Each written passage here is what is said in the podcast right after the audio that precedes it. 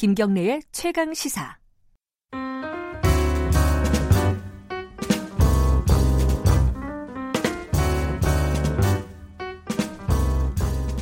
더 나은 미래를 위해 오늘의 정책을 고민하는 시간 김기식의 정책 이야기 식스센스 김기식 더미래연구소 정책위원장 나와 계십니다. 안녕하세요. 예, 안녕하세요. 임꺽정이 온 줄 알았습니다. 네. 수염이 엄청 이렇게 풍성하게 자라시는군요. 아, 제가 이게 추석 때 이 수염을 안 깎았더니 어, 추석 편해서 편해서 그냥 어. 뒀더니 이게 그 수염을 기른 게 아니고요. 그냥 아, 잠시 안 깎고 있을 뿐입니다. 예, 진짜 비주얼은 임꺽, 임꺽 수염이 제가 좀 네. 빨리 자랍니다. 한번 저기 유튜브에서 한번 확인해 보세요. 네, 깜짝 놀라실 겁니다. 오늘 좀 민감한 얘기를 갖고 오셨어요. 더군다나 어, 이게 본인의 얘기일 수도 있지 않습니까? 그죠? 예전에 386이라고 불렀던 지금은 586이 된. 요 논란이 요새 최근에 있습니다. 요 얘기를 굳이 갖고 오신 이유가 불편하실 아니, 텐데. 아니 제가 얘기를 하자고 한 게 아니라 아, 우리 이 그이 PD께서 이, 이 얘기 좀 하자고 하셔서. 그러니까 지금 논란을 간단하게 얘기하면은 예전에 이제 뭐 사회 변혁이라든가 이런 것들을 위해서 쌓았던 386들이 이 우리 사회에 지금 현재 음. 기득권이 돼서 음. 그 네, 네. 기득권을 놓고 안 놓치려고 지금 어떤 불법, 편법 이런 것들을 쓰고 있다. 네. 그래서 젊은 세대들이 반발하고 있다. 이런 약간 구도예요. 이제 거칠게 얘기하면. 예, 뭐 지금 이제 386 지금 이제 586이라고 하죠. 586, 586 세대에 네. 대한 기득권화 논란은 이제 정치적 의도를 가지고 하는 이제 정치적 공격이라이 지금은 뭐 아, 그런 어, 분명하다고 보는데 어. 그러나 사회적으로 보면 그렇게 네. 비판받을거나 지적될 소지들이 있다고 생각합니다. 가장 크게는 소위 586 세대라고 하는 게 우리나라 고도 성장기의 완전 고용의 마지막 세대인 거죠. 그러니까 아하. 80년대만 하더라도 어, 대학을 가는 사람이 저희 세대면 어, 고등학교 졸업하고 50%가 안 됐거든요. 그런데도 불구하고 대학을 졸업했든 아니면 고등학교 졸업하고 취업을 했든 대부분 다 취업이 됐던 어, 그러니까 완전 고 사실상의 완전 고용이 되던 시대인데 바로 10년만 지나서 90년대 대학을 들어간 친구들은 졸업할 때 IMF 경제 위기가 오면서 대학을 졸업했는데도 불구하고 어, 취업을 할 수 없는 이런 상황이 벌어졌으니까 네. 소위 완전 고용이 이루어졌고 정년이 보장됐던 그리고 일자리도 그 당시엔 비정규직이 별로 없었으니까 그렇죠. 정규직 일자리를 가졌던 고용에 있어서의 어쨌든 마지막 기득권 세대다라고 음. 사회적으로 분석할 수 있는 부분이 있고요. 또 하나는 네.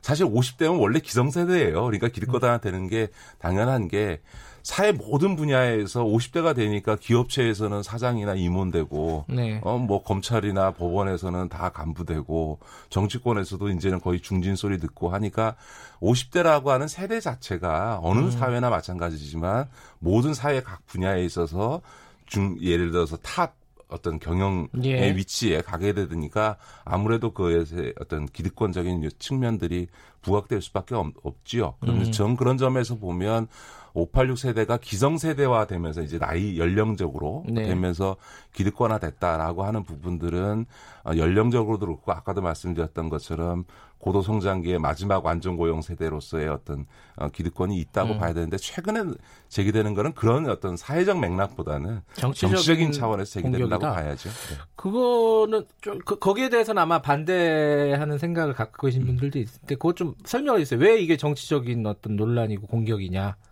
사실은 이제 그 586 세대 안에서도 그냥 평범하게 직장 다니면서 어 생활하고 아, 물론 그렇죠. 어, 또 예. 소시민으로 살아가고 있는 분들 또 이미 50대 세대만 제 친구만 해도 벌써 한 3분의 1은 직장에서 다 아, 어, 그 음. 은퇴해서 네. 어 제2의 삶을 살아야 되는 등인데 대체로 586 세대라고 할 때 그 세대 전체라기보다는 586 세대 중에서 학생 운동을 하고 특히 학생회 전대협의 간부 생활을 했던 사람들 중에서 정치권에 들어와 네. 있는 사람들에 대한 비판을 하기 위해서 사실은 아. 보수 언론에서 동원했다고 봐야 되는데 저는 사실은 다 같은 세대여서 이 그 80년대 학생운동이라는 게 워낙 대중적으로 이루어졌거든요. 그런데 네. 이제 그때 학생운동에 참여하지 않고 이른바 고식 공부하고 사회 소위 개인의 영달을 위해서 어, 그 생활했던 이런 사람들이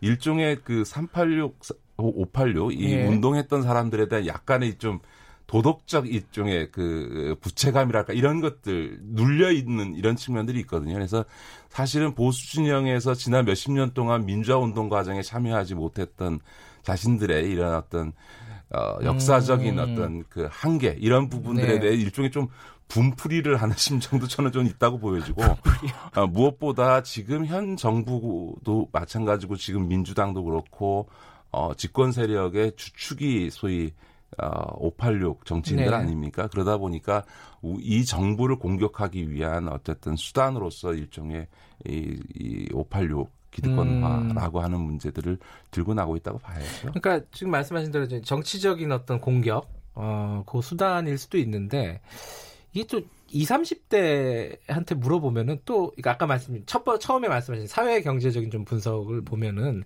20, 30대가 가진 기득권에 대한 불만들은 꽤 많고 그게 이런 정치적인 공격이라고 해도 이게 먹힌다는 거죠. 그렇습니다. 이미. 네네. 네. 그러니까 그런 부분이 두 개가 얽혀 있어 갖고 딱 잘라서 나누기가 힘들 것 같아요. 그렇죠. 그러니까 보수 언론이나 일부 네. 야당에서 제기한 586에 대한 공격은 주로 정치적인 의도에 의한 것이지만 네. 20, 30대가 어, 지금 586 세대들을 보면서 기득권 하나 됐다라고 네.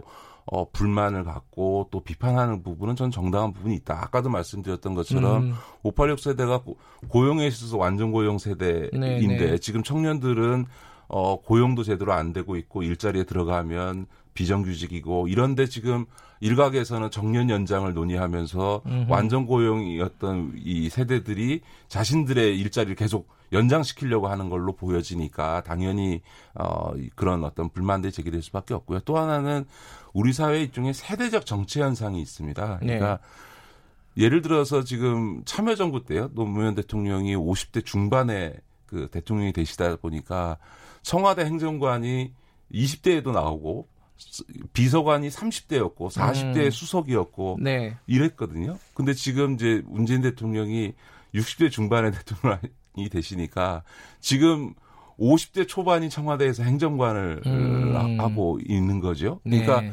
어, 그 다음에 50대, 60대들이 지금 이제 장관이나 수석들을 하고 있는 셈이니까 전체적으로 보면 과거 참여정부 10년 전보다도 오히려 세대적으로는 정체되고 있는 현상들이 발생하고 있는 거고 그것들이 전사, 정치라고 하는 것이 주는 큰 힘이라는 게 그 정치적 영역에서 발생하는 그런 현상들이 사회 전체적으로 파급되는 효과들을 갖고 있거든요. 음. 그런 점에서 보면 밑에 세대들한테로 보면 우리에게는 그 기회가 주어지지 않고 있다라고 하는 이런, 이런 네. 어떤 세대적 불만이 쌓일 수밖에 없는 거죠. 그래서 그런 점에서 보면 서구 사회를 보면 뭐 30대 40대가 사회 주역으로 쭉쭉쭉쭉 성장하고 있는데 우리 사회 전체적으로 세대적 정치 현상이라고 네. 하는 것이 이런 어떤 젊은 층에 있어서 그 네. 586의 어떤 기득권화에 대한 비판적 여론이 조금 더 형성될 수 있는 조건이 아닌가 싶습니다.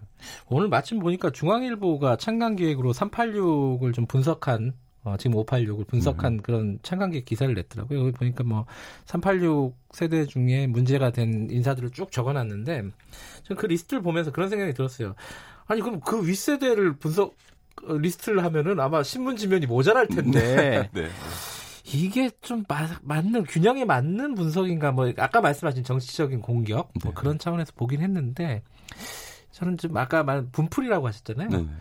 저는 저 이제 90년대 학번이니까 80년대 학번들이 사실 좀 약간 얄밉긴 했었어요. 약간의 선민의식들이 있더라고요. 네네. 이 사회를 우리가 민주화시켰다, 만들었다라는 약간 자, 자부심 좋게 말하면 그런 게 있어갖고 좀 보기가 좀 힘든 구석이 좀 있었어요, 사실. 예, 저는 예. 지금 제기되는 586에 대한 비판은 명백히 정치적인 의도를 가진 보수 진영의 정치적 공격이다 이렇게 보지만 586 세대 스스로는 저는 성찰적으로 좀 봐야 된다라고 생각합니다. 음. 정치적으로도 그럴 뿐만 아니라 특히 지금 이제 어려운 상, 황에 처해 있는 젊은 세대들을 네. 고려한다면 도대체 이 586 세대가 어, 우리나라의 민주화를 이끌어냈던 세대인 건 분명하지만 어, 그 과거 30년 전의 자부심만 가지고 본인들을 방어해서는 곤란하다. 음. 그렇다면 도대체 지금 어려운 상황에 처해 있는 우리 청년 세대들에게 네. 선배 세대들로서 이미 기성세대가 된 586들이 어떤 비전과 역할을 할 것인가에 대해서 네. 고민해 줘야 된다고 저는 생각을 하고요. 그런 네. 점에서 보면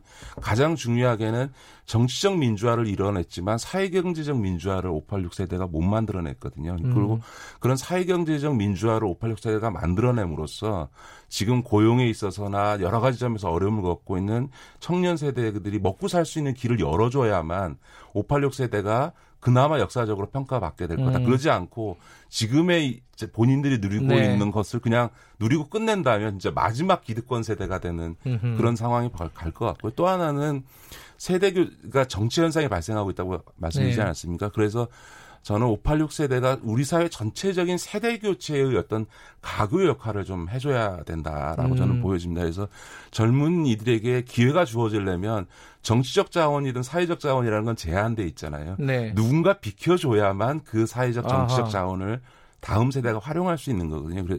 그런 점에서 보면 아직 586 세대가 은퇴할 세대는 아니라고 그렇죠. 봅니다. 50대가. 50대니까요. 예. 다만 50대 세대의 역할을 제대로 해서 적어도 50, 이 586 세대가 60대가 될 때는 다음 세대에게 이게 음. 이 세대가 넘어갈 수 있는 가교 역할을 적극적으로 해주는 이런 게 된다면 저는 민주화에 이어서 또 다른 세대를 음. 시대를 만들어냈던 아주 중요한 세대로서 역사적 평가받을 거다 이렇게 봅니다.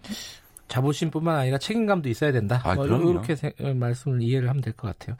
비트코인 얘기도 갖고 오셨는데 길, 길게 얘기는 못 할 것 같은데요. 비트코인도 전문가세요? 네. 뭐 거의 모든 일의 전문가신 것 같아. 예, 그 최근에 이제 그 국제 그 회계 기준 위원회에서 비트코인은 이제 화폐도 아니고 금융자산도 아니다 이렇게 기준 어, 해석을 해서 비트코인이 10% 이상 폭락하는 아, 그것 때문에 떨어진 예, 건가요? 예, 예, 그것 때문에 이제 폭락을 어. 하게 된 건데 사실 이건 너무 당연한 게 일각에서 무슨 비트코인 얘기가 나오니까 이게 이제 이 가상화폐가 앞으로 화폐를 대체할 거다. 그러니까 미래의 화폐라고 많이들 네, 얘기하잖아요. 근데 그거는 네. 있을 수가 없는 게요. 그런가요? 화폐라고 하는 거는 이제 교환 가치로서 지금 이제 각국의 중앙 정부가 그 화폐를 발행하는 예. 어, 거 아니겠습니까? 근데 이제 이 화폐가 갖는 가장 중요한 기능 중에 하나는 교환 가치로서의 기능이 제일 중심입니다만 안정성이 제일 중요한 예. 거거든요. 그러니까 예를 들어서 경제가 위기가 오면 제일 먼저 나타나는 현상이 뭐냐면 환율이 움직이지 않습니까? 확률이 예. 폭락하거나 폭등하는 그런 이제 그 화폐의 가치가 상대적으로 어떻게 비교되어지느냐에 의해서 환율이 움직여지는 건데 예를 들어서 가상화폐 같은 경우 는 경제적으로 자기가 가상화폐로 물건을 팔고 한 3천만 원어치 가상화폐를 받았어요. 예. 그런데 갑자기 하루아침에 이게 1,500만 원짜리가 돼버린다고 하면 음. 경제 위기 상황이 왔을 때 이 변동성이 너무 급격해져서 음. 오히려 화폐가 이 가상화폐가 오히려 경제 위기를 심화시키는 예.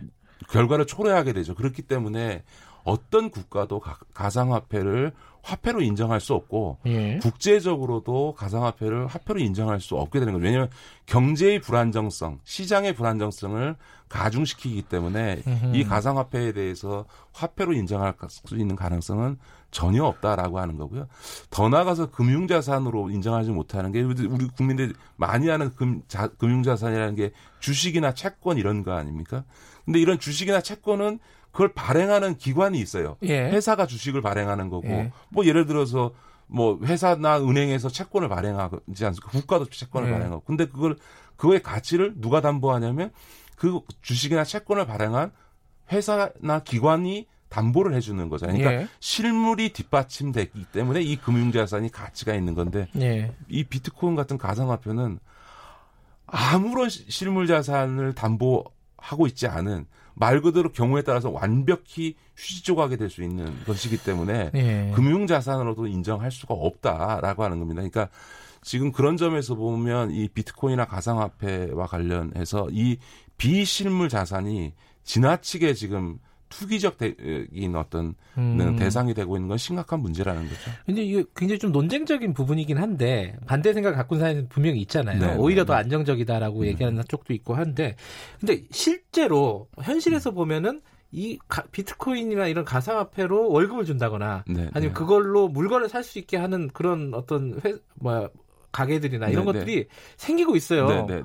이, 이 현상은 어떻게 봐야 돼요? 그러면? 아니 제한적으로는 비트코인이 의미가 있을 수 있습니다. 아, 제한적으로. 네네. 예. 원래 이 비트코인이라고 하는 것이 블록체인하고 굉장히 연관이 되어 예. 있는 건데 이제 블록체인이라는 건 뭐냐면 중앙화된 전산 시스템이 의하지 않고 분산되어 있는 전산적 기기들이 네트워킹 되어 있는 조건에서 예. 이게 이제 안정성을 담보한다라고 하는데 그렇게 불특정 다수가 이런 네트워크에 참여하려면 뭔가 유인 동기가 있어야 되잖아요. 예. 그러니까 참여하는 대가로 이 가상화폐를 그러니까 소위 블록체인의 참여를 유도하기 위해서 음. 가상화폐를 발행 하자 한 건데 문제는 이게 본말이 전도가 돼가지고 네. 이게 가상화폐 자체가 투기의 대상이 되면서 이제 문제가 된 건데요. 이, 이 가상화폐라는 것도 두 가지가 있습니다. 폐쇄형이 있고 공개형이 있는 건데 옛날에 싸이월드라는 그 인터넷 커뮤니티 아, 사이트에서 도토리. 도토리를 예, 예. 발행한 적이 있습니다. 유명했죠. 그게 그 예. 안에서는 예. 일종의 화폐와 같은 기능을 하는 거거든요. 그러니까 예. 지금 앞서 김경래 기자가 비유하셨던 것처럼 어떤 폐쇄적인 그러니까 회원제로 운영되는 곳에서 가상화폐를 음. 발행하고 그걸 화폐처럼 사용하게 하는 건 전혀 문제가 되지 않는 음. 거죠. 이, 이 부분은 어, 아마 비트코인에서 또 무슨 사건이 벌어지겠죠. 네네. 그때 한번 또 계기를 잡아가지고 좀 자세히 나눠볼 필요가 있을 것 같습니다. 이 약간 그러니까 지금 김기식 위원장께서는 어 말하자면 굳이 따지자면 보수적인 시각을 갖고 계신 거잖아요. 비트코인에 대해서. 그 비트코인을 음. 투기의 대상으로 보시고 투기 투자하시는 분들에 대해서는 저는 정말 말리고 싶고요. 아, 그러니까 이 비트코인과 같은 가상화폐라고 하는 거는 아직은 불안정 상태에 음. 있고 제한적으로 유의미하게 사용될 수는 있겠습니다만 이게 투기의 대상이 되는 경우 것은 매우 위험하다. 음. 이게 비트코인은 말 그대로 비트코인이나 가상화폐는 말 그대로 어느 순간 완벽히 휴지가 음. 될수 있다 라는 점을 우리 청취자들께서 좀 유념하셨으면 좋겠습니다. 네. 아, 투자에 신중을 기해 주시기 바라겠습니다. 자, 오늘 말씀 여기까지 듣겠습니다. 고맙습니다. 네, 고맙습니다. 김기식 더미래연구소 정책위원장이었고요. 김경래 최강기사 듣고 계신 지금 시각은 8시 47분입니다.